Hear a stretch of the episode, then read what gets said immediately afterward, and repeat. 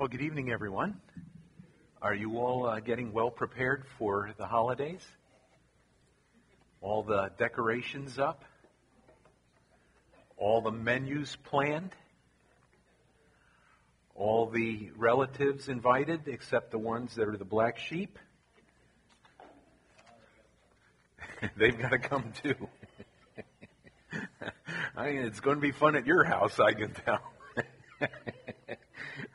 you know, I, I have to admit, I did not uh, have any of this planned tonight, but I got thinking about something, and um, I thought maybe you could help me out with some of this. Uh, before we really get into the remainder of our study here, uh, just some thoughts about Christmas. And it struck me that there are a number of things about the Christmas story that we perceive to be true in our minds, but are not really true biblically. Um, and he, let, let me begin by saying this I love the holiday season. I like all the traditions we have, uh, even the things that are not biblically oriented do not bother me. Okay, I don't want anybody thinking that this is kind of like wow, bah, bah, humbug type thing, and you know, it's terrible that we do this. No, that's not it. But just for the sake of knowing a couple things, to keep the story straight in our mind, if somebody talks to you about this and they they challenge something, you say, "Oh yeah, we we know that that's not true, but but it's part of the tradition of the season." Can you think of things that are related to the Christmas? Now, don't call them out. Just raise your hand one at a time. Things that we embrace as part of the Christmas story that are not actually part of the biblical record. The wise men at the manger. That's kind of a big one, isn't it? Uh, we usually see the wise men gathered there with the shepherds and uh, all the different animals and so forth, but they didn't come until as much as two years later. Uh, they came to a house, not to the manger, and uh, that that one is. Uh, you know what? We, we, we talked about that. I'll, I'll get to you. I'll get to you. We talked about that one time uh, earlier, and I think it was Pastor Steve's kids. What, what did they say to you?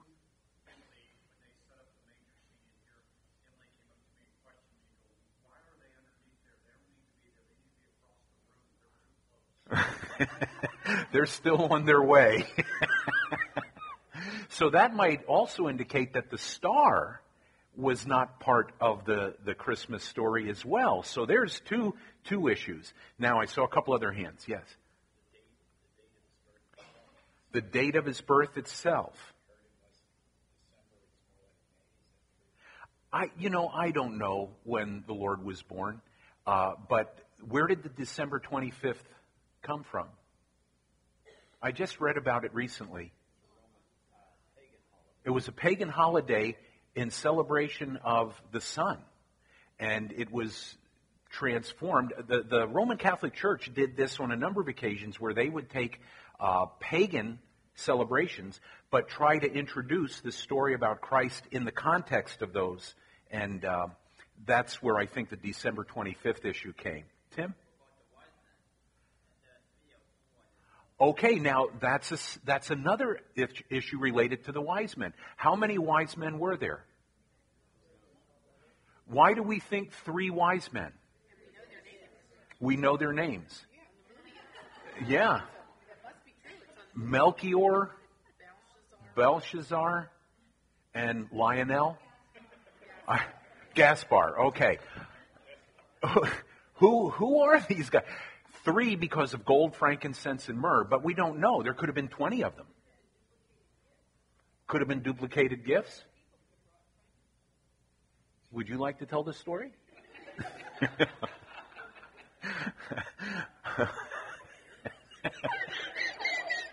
Guess what? I, I'm not invited. All right. Any others? Yes. Oh, the little drummer boy wasn't at the manger. I hadn't thought about that one, but that's probably true. Okay. Any others?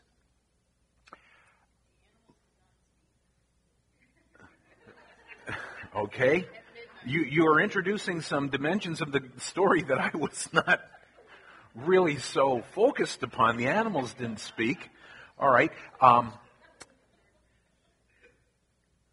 when they came to the inn, what were the exact words of the innkeeper when he told them that there would be no room for them?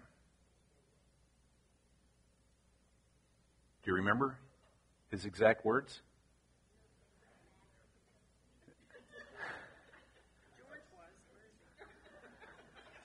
Okay. Now, some of you are going to start looking. When you find that, let me know, okay? Um, let we don't take credit. uh, this has definitely gotten out of hand. Uh, another thing that is uh, not true, and I just want you to know, I have no problem with this. I think it's wonderful that we sing, but the angels did not sing glory to God in the highest. It, the Bible says they said, they were saying glory to God in the highest, and on earth peace, goodwill to men. Okay? Do the angels have wings? They can. Well, the I know the seraphim, cherubim do. Yes. Well, I'm not sure that they are gender specific. They have male names. Michael and Gabriel are the only two that we know by name. Uh, but there's obviously a heavenly host praising God and saying, Glory to God in the highest. Tim? How many angels? Just uh, all the Bible tells us is that there was a host of them. Right. Those of you who are looking for what he said, keep looking. but there's no mention of an innkeeper. And yet in the stories, as we think about it, he was he was one who turned them away. But there, there's no mention of an innkeeper.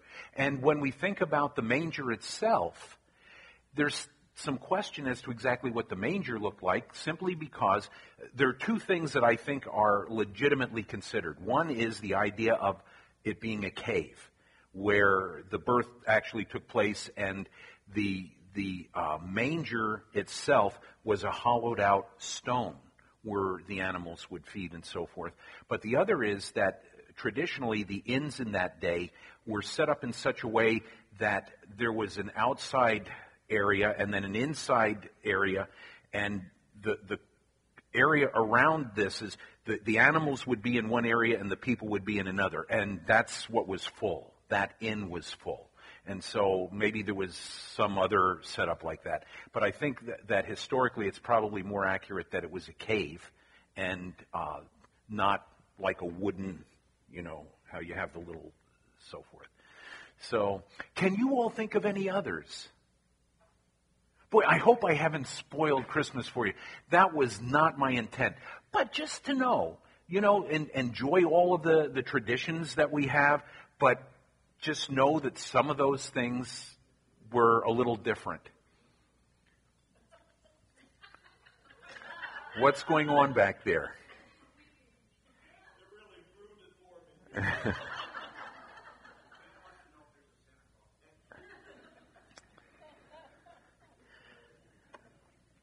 Some of you are just silly.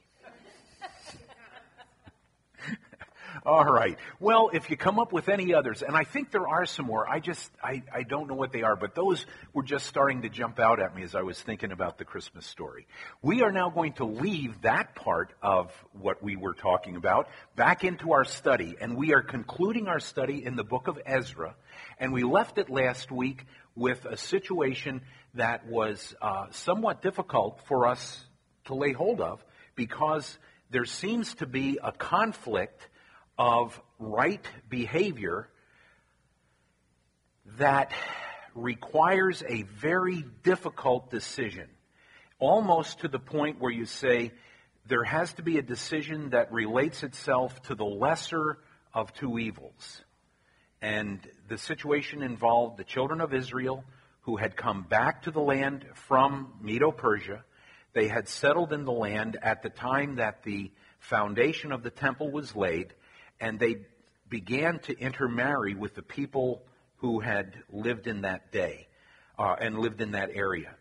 They had, some of them had children, but when it came time for the Israelites to manifest the reason for which they were called back to this area and why they had been given it to begin with, there was a conflict that arose, and that involved the marrying of pagan women. Um, and my guess is probably some pagan men, too. I, I'm just not sure because uh, we don't have all the details. And as I recall, where we left it last week, we kind of left it open as to, all right, what, what is really the right thing to do in, in a situation like that? And we have to take the, the direction that the people had in this situation. And what occurred was that those who had married uh, outside of the descendants of Abraham were required to put their mates and their children away. Now, at this point, I think you have a situation where one biblical principle overrides another. Now, it almost sounds as if, wait a minute, can things like that come into conflict? Well, people put God's directives into conflict. This was behavior of the people. They should not have done what they did. Can you think of any modern day situations where biblical principles come into conflict depending upon what people decide to do? Ann?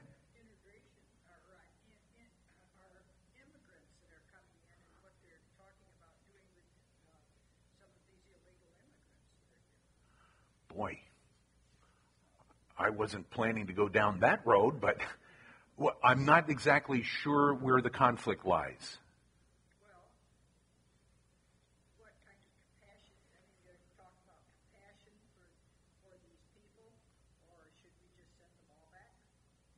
Okay.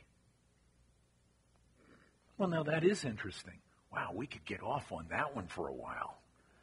Should we welcome immigrants who are illegal, aliens that are illegal, on the basis of compassion. Ooh. Let's not go down that road. because I think we're going to have some real differences of opinion on that. I would say this I understand that point of view. And, and I also understand this that some of them who come here come to the Lord, and when they go back to their home, they take the message of the gospel back with them. But that doesn't fit very well into our American concept. And some are pretty bad, but then so are native born Americans too.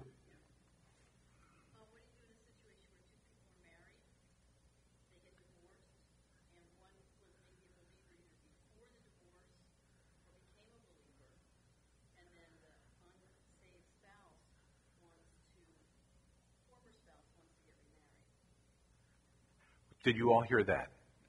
What if two people who are married divorce, one gets saved, and the other one who is unsaved decides they want to get back together again with the married, uh, with the person that they had previously divorced?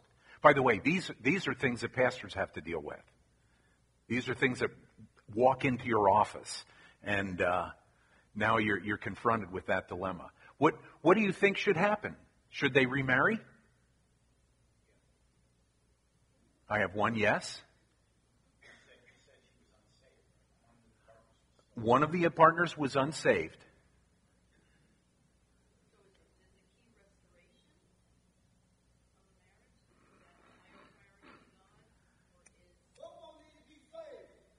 Both of them need to be saved.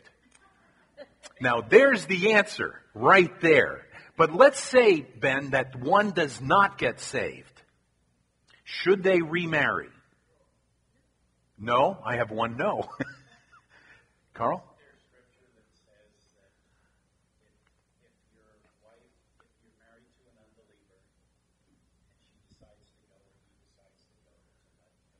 Yes.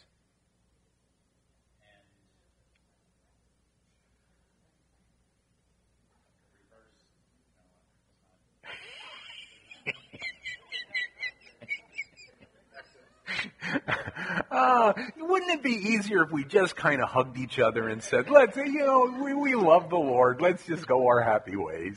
No, these are the issues that actually do happen. This stuff does happen.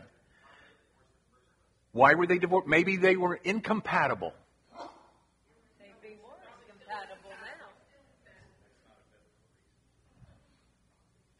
See, you, because if you introduced what many believe to be the exception clause for immorality, then what do you do?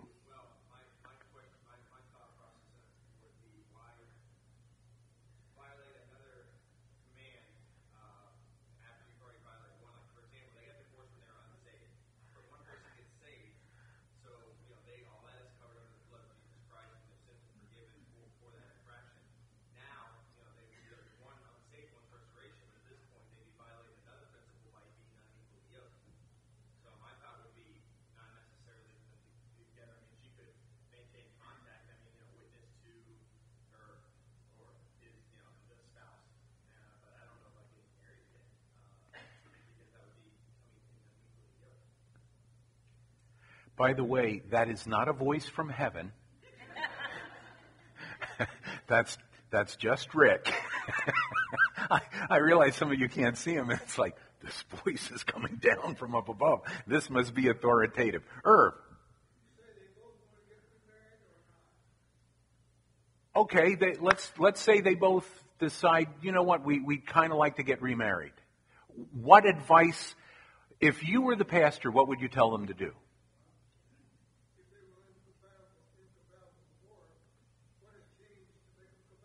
One of them got saved. And that filthy, rotten, no good, drunken bum has suddenly become a really nice guy. So, should they get married? You say yes. We have two yes.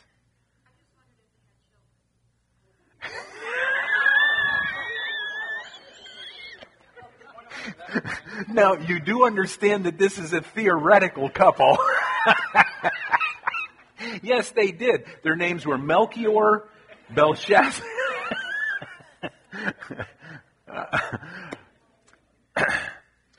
Alice? Are they still married in God's eyes?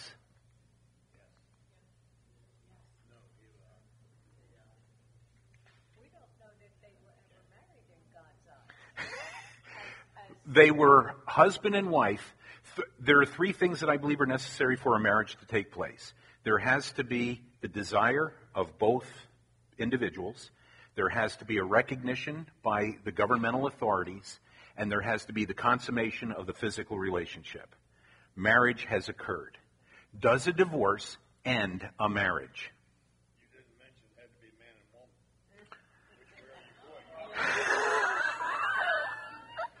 okay, we're going to say that this is traditional all right, listen, we, I can tell we are getting further and further into a hole on this.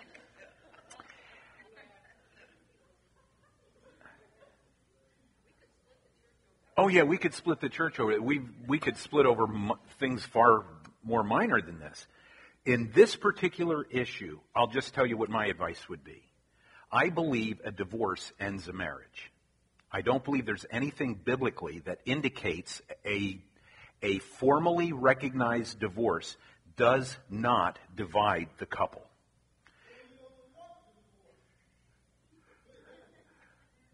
What are you on, Ben? okay, Ben's got his opinion back there, but let me just share from my perspective how I would see this. I believe that the marriage has ended and I believe that as one has accepted the Lord and the other has not, it would be inappropriate for an unequal yoke, as Rick had pointed out, to occur. But I do believe that the right thing now would be for the unmarried believer to remain unmarried until the other one comes to Christ. Do you mean the unmarried believer should it would be like uh, the un, like the unbeliever leaving the married person in 1 Corinthians 7, where the Lord gives us that information. does the believer just then just go get married to somebody else? I think that the wise thing is to pray that the other come to the Lord so that their marriage can remain intact. But if they divorce, even to allow a regeneration to take place in the other one so that they could come back together. If the other one remarries, I believe the green light is on for the believer to remarry. Now, you, you don't have to agree with that. I'm just telling you, these are the things that you have to deal with because people come to you and they ask you about this stuff. And did you ever have something like this occur, Gene? Similar? What did you tell them?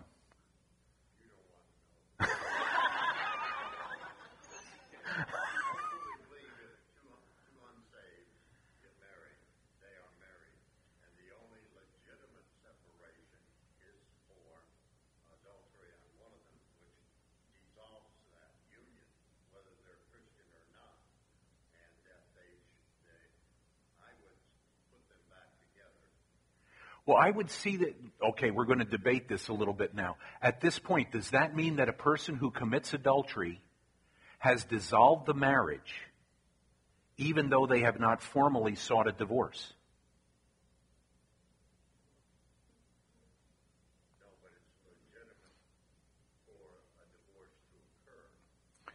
Okay, but that's that's different. What you're saying is that the adultery dissolved the marriage. But what if the other mate forgives? Are they still married?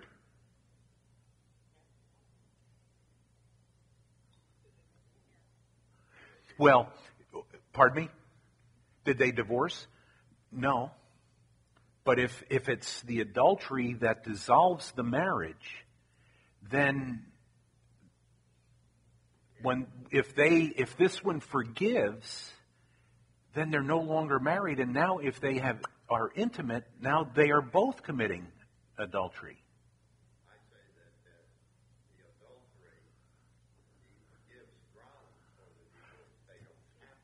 Okay, I would understand that from what we read in Matthew chapter 19.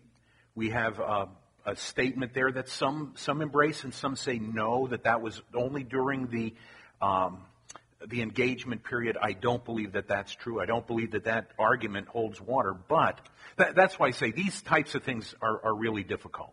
They're very, very hard. I would suggest that the saved person remains single as long as there is hope for the other to come to Christ and be reunited.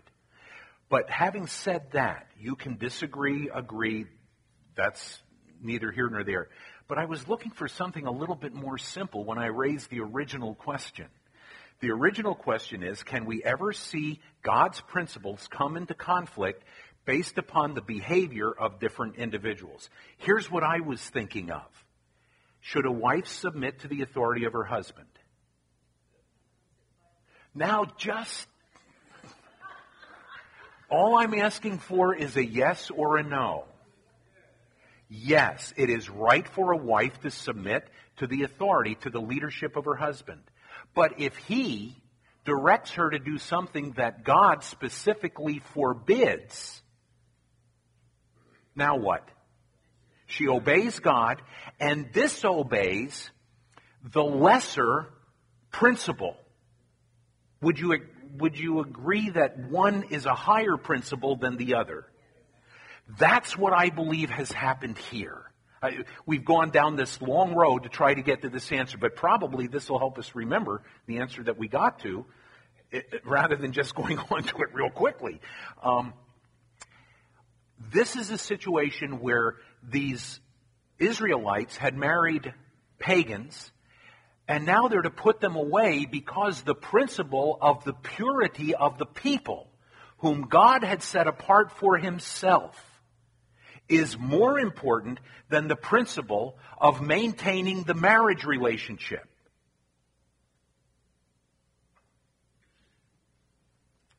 Let's take a look. Open your Bibles, if you will, please, to the book of Exodus, chapter 34.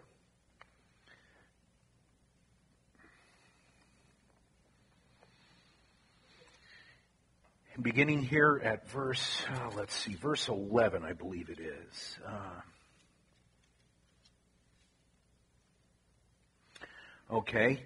Verse 11 of Exodus 34 Observe what I command you this day. Behold, I am driving out from before you the Amorite and the Canaanite, the Hittite, the Perizzite, the Hivite, and the Jebusite. Take heed to yourselves lest you make a covenant with the inhabitants of the land where you are going, lest it be a snare in your midst. But you shall destroy their altars, break their sacred pillars, and cut down their wooden images. For you shall worship no other God, for the Lord, whose name is jealous, is a jealous God lest you make a covenant with the inhabitants of the land and they play the harlot with their gods and make sacrifice to their gods, and one of them invites you, and you eat of his sacrifice, and you take of his daughters for your sons, and his daughters play the harlot with their gods, and make your sons play the harlot with their gods.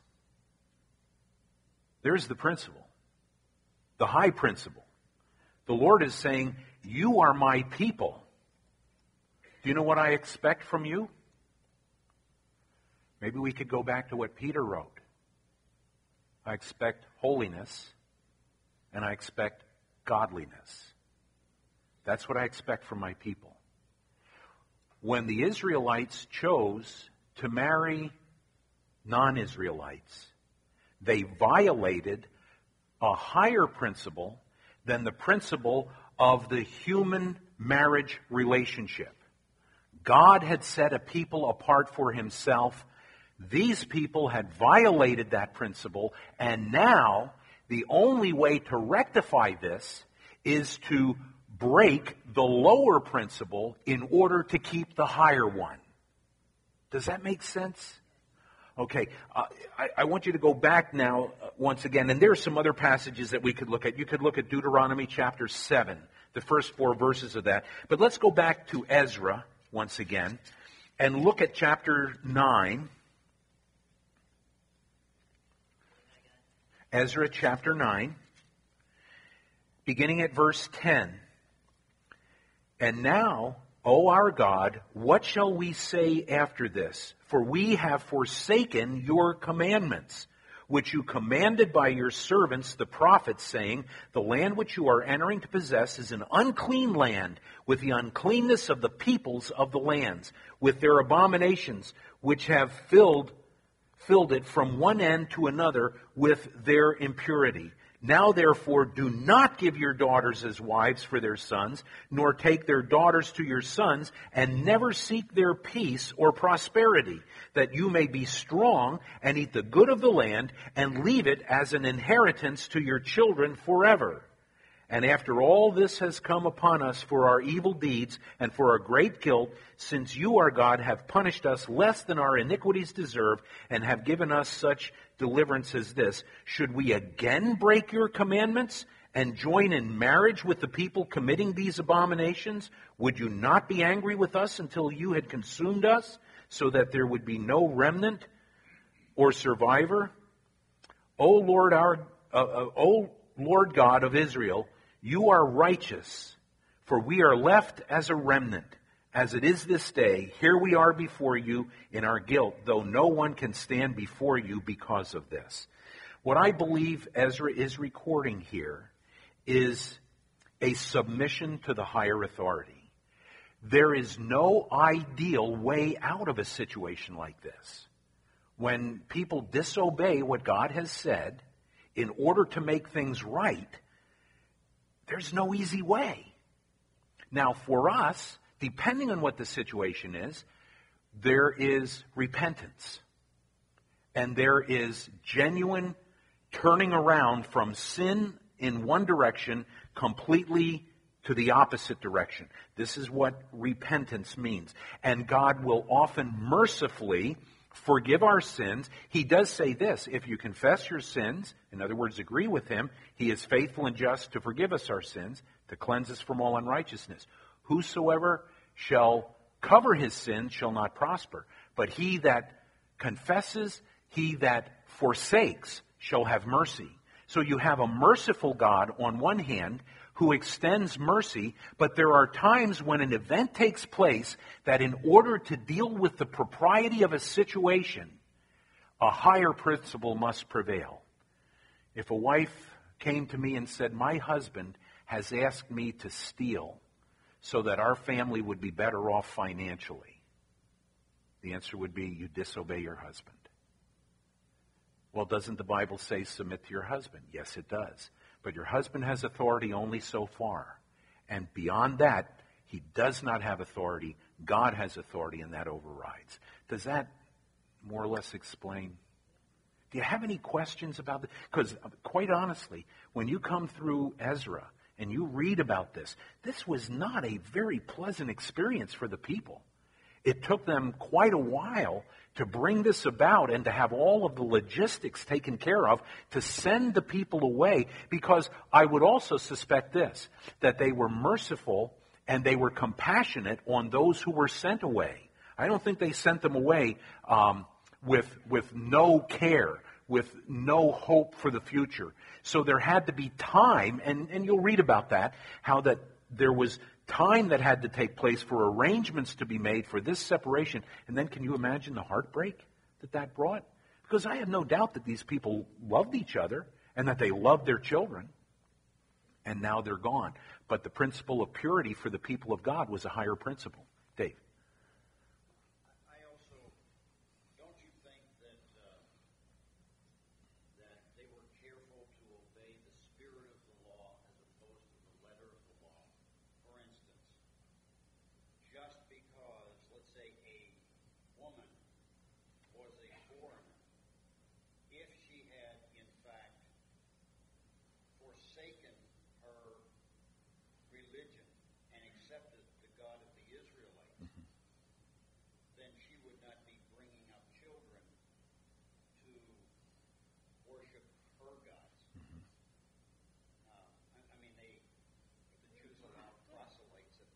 Oh, exactly. And I don't believe that they were put away because the command involved those who would cause you to commit spiritual adultery with false gods. That was at the heart of the whole thing. Yes.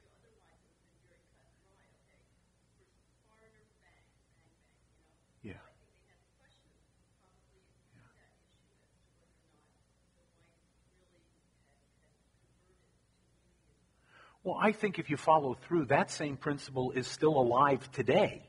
If you are a believer and you care deeply for an unbeliever, you should not marry that unbeliever. Would you agree? But what happens when that person becomes a believer? Now you're free to marry them.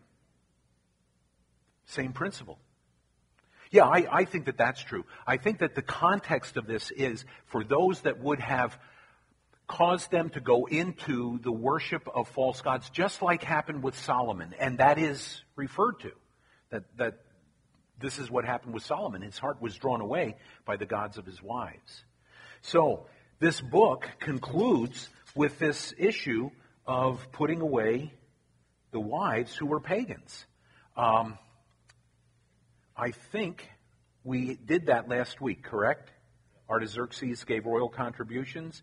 Reformation, what offense did Ezra have to deal with the Jews who were lead, leading the return? The sin of mixed marriages. Okay? And that concludes our time in the book of Ezra, an extremely important book. Um, maybe I, I'm trying to remember if I talked to you about this or not what what is the great project that we would attribute to Ezra as having completed that we benefit by today?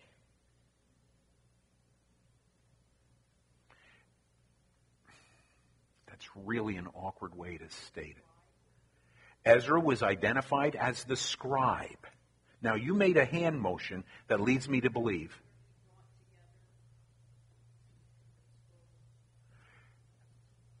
That's on the track. many believe that Ezra was the instrument that God used to identify and bring together the books of the Old Testament. Now, they would again be evaluated to see whether or not they bore the marks of inspiration. And by the way, what would be one of the greatest marks of inspiration? How would you know that this book should be included in the Old Testament canon?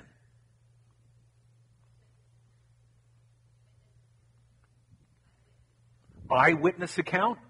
Well, you got a problem. Because some of these people lived a thousand years before.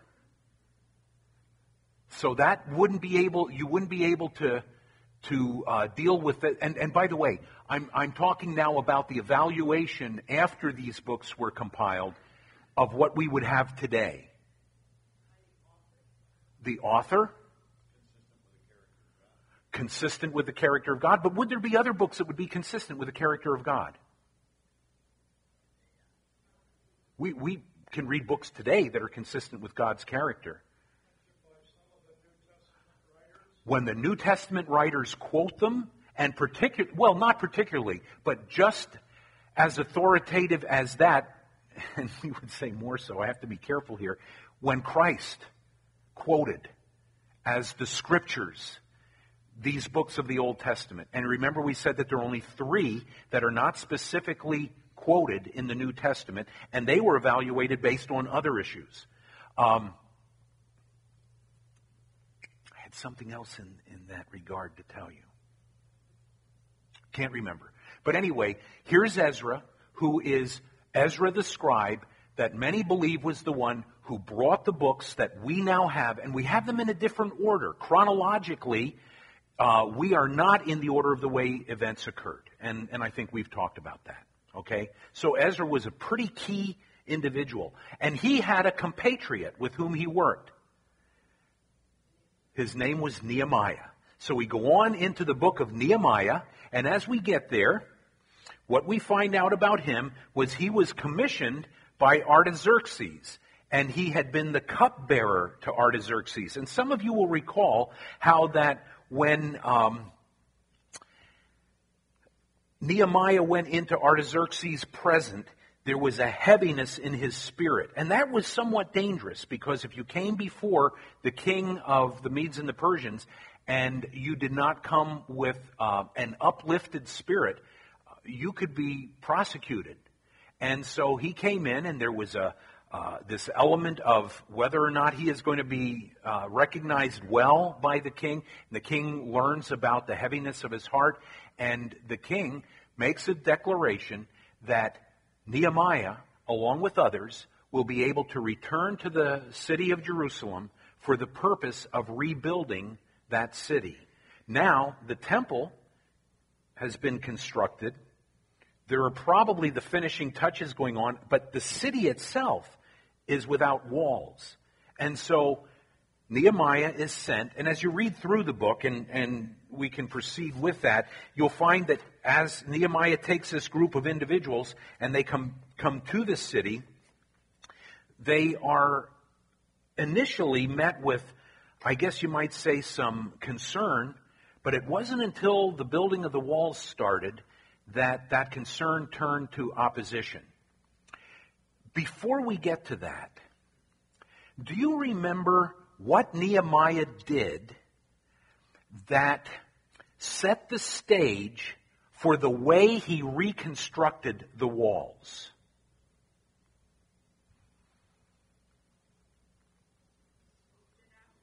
He scoped it out.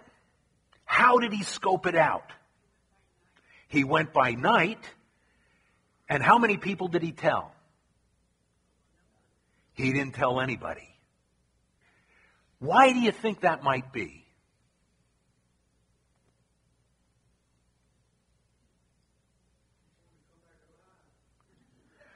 That could have been. Now, see, I'm, I'm speculating at this point, but I think it's going to be a valid speculation. Uh, you can evaluate that.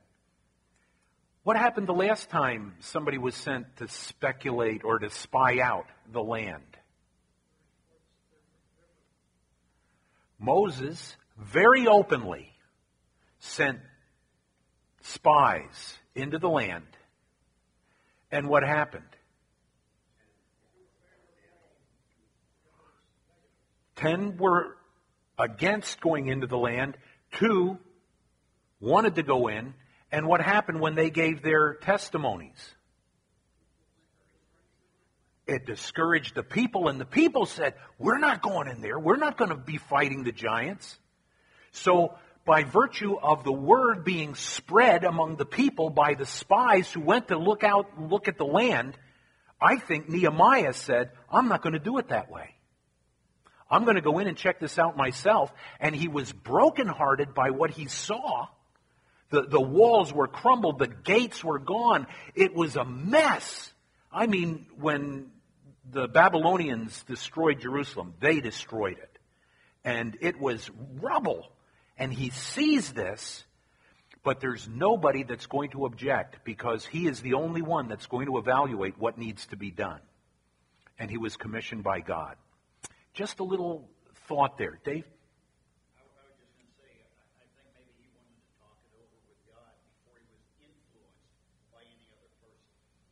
And I would imagine he's already had several conversations with the Lord about this. Because obviously he's been set apart by God to do this work. So, as you go through this, you find that Nehemiah sees the way things have uh, been, how, how things uh, had been so devastated, and he says that's okay. We're going to start building. And in this process, word goes out to three other people who kind of stand against the work that Nehemiah has been called to perform. Do you remember who they were? Sanballat, Tobiah. Did I give you this already? Oh, you already did it on your own? Good for you. The reconstruction of Jerusalem's wall was opposed by Geshem, Tobiah, and Sanballat. In spite of the opposition, the wall was completed in how many days? 52 days. Very good. Boy, I'm impressed. That, that's good stuff. Now, listen, that is remarkable. That is semi miraculous. How, tell me a little bit about how that building took place.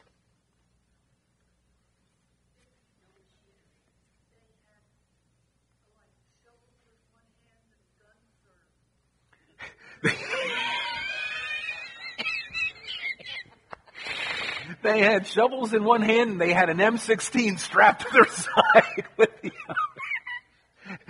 if any of you have ever traveled to Israel, you, you, it is really kind of wild. You'll walk into a hotel, and as you walk in, the, the young men and women, they both men and women have to serve. They go walking by, and they've got their M16 strapped to their shoulders, and that's the way they do things. You know what? It kind of takes after what was going on at the, the building of the wall.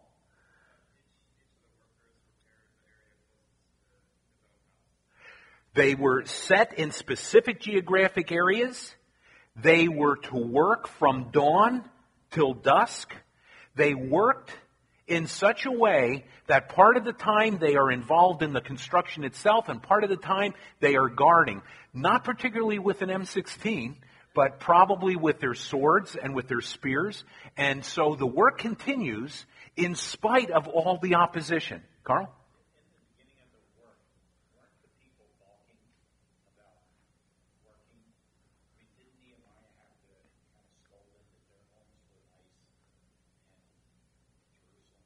No, that was Ezra. That where that was where the Israelites had spent all those years rebuilding their own homes, but had really let the work of the temple go. So 52 days, the people have really rolled up their sleeves. Now, was there any grumbling? I'm sure there was, uh, just by virtue of the people, uh, what we know about the Israelites. Um, let me take this into a little different direction because I'd really like to finish this up tonight if we could. Um, and and we'll, we'll go very quickly. What type of opposition did these three, Geshem, Tobiah, and Sanballat, what, how did they, how did they try to stop Nehemiah from going ahead with this work? Trash talk. Yeah. It's, now, see, you would understand that in the sports community where people will try to verbally psych you out. Well, here, here come these people, and they trash talk. What else?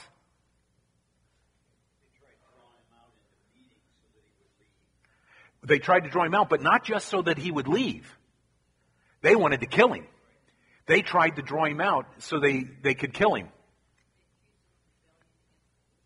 They slandered him.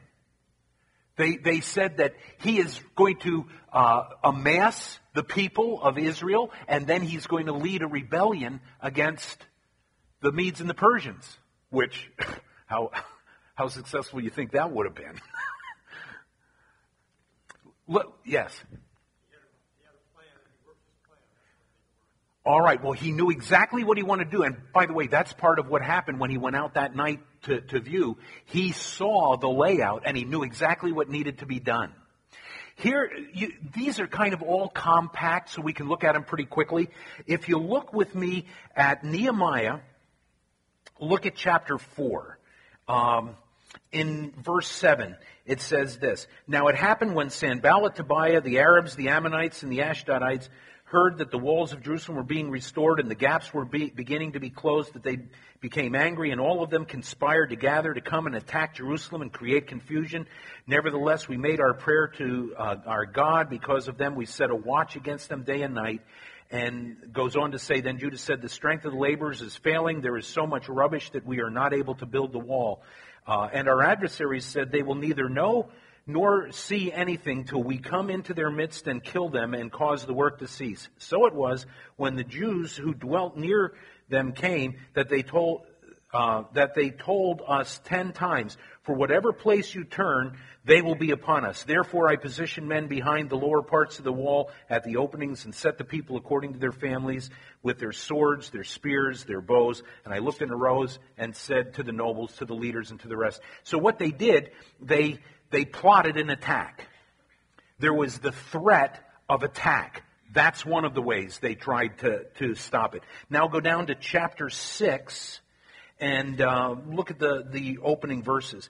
Now it happened that Sanballat, Tobiah, Geshem, the Arab, and the rest of the enemies heard that I had uh, rebuilt the wall and that there was no breaks left in it, though at that time I had not hung the doors and the gates that Sanballat and Geshem sent to me, saying, Come, let us meet together uh, among the villages uh, in the plain of Ono. But they thought to do me harm. So they were, they were going to try to kill him.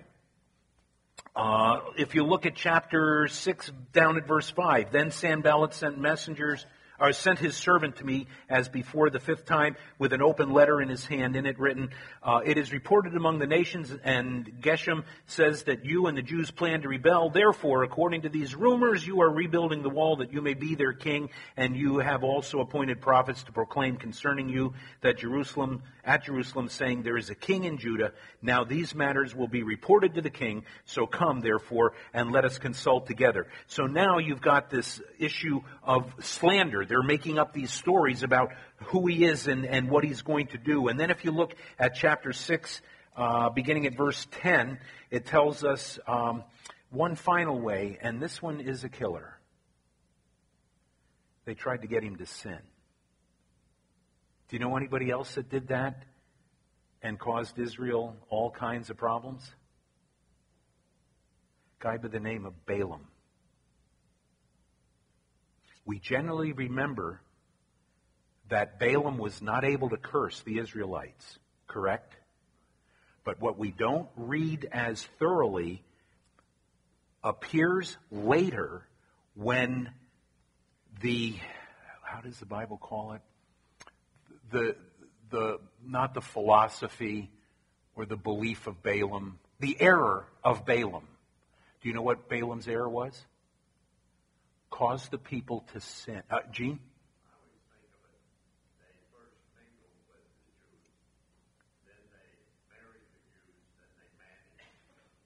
That's a good way. You probably preached that, didn't you?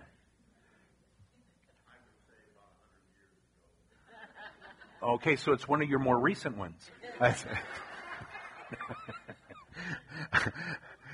Mingled, married, managed miraculous.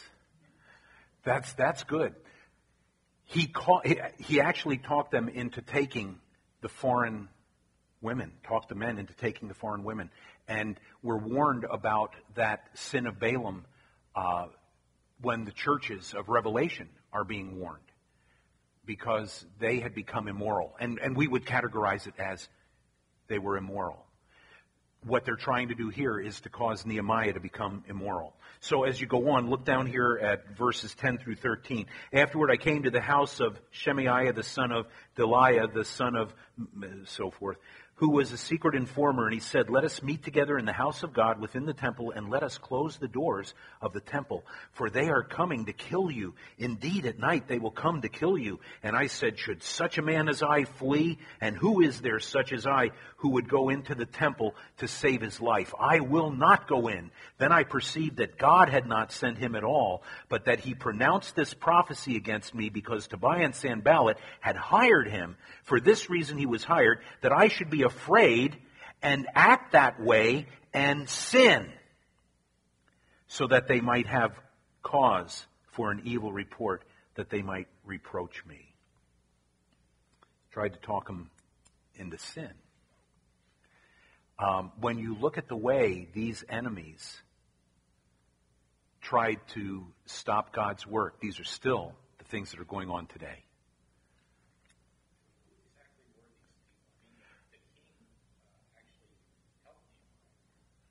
Yes. Oh, yeah. These are people who had been part of the land around the Israelites.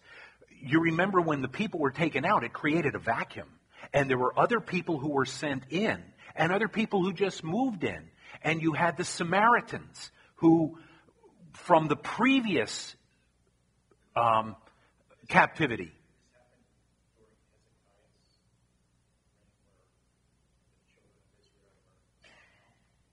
No. No. Oh, during the Hezekiah. Now you're, you're thinking of what happened in the northern tribes. What year? What year did they fall? 722 BC. Southern tribes didn't fall till 586 BC. So there were other people that moved in up there, but then when, when the Judah was taken away, there were others who came around and people that lived along the side, the Ammonites. Um, the capital of Jordan is Amman. Ammonites. That's right across the Jordan River. Not far. It's an easy drive from Amman to Jerusalem. Uh, anyway, just throw that in. We're not finished. We will try to finish this up the next time we meet.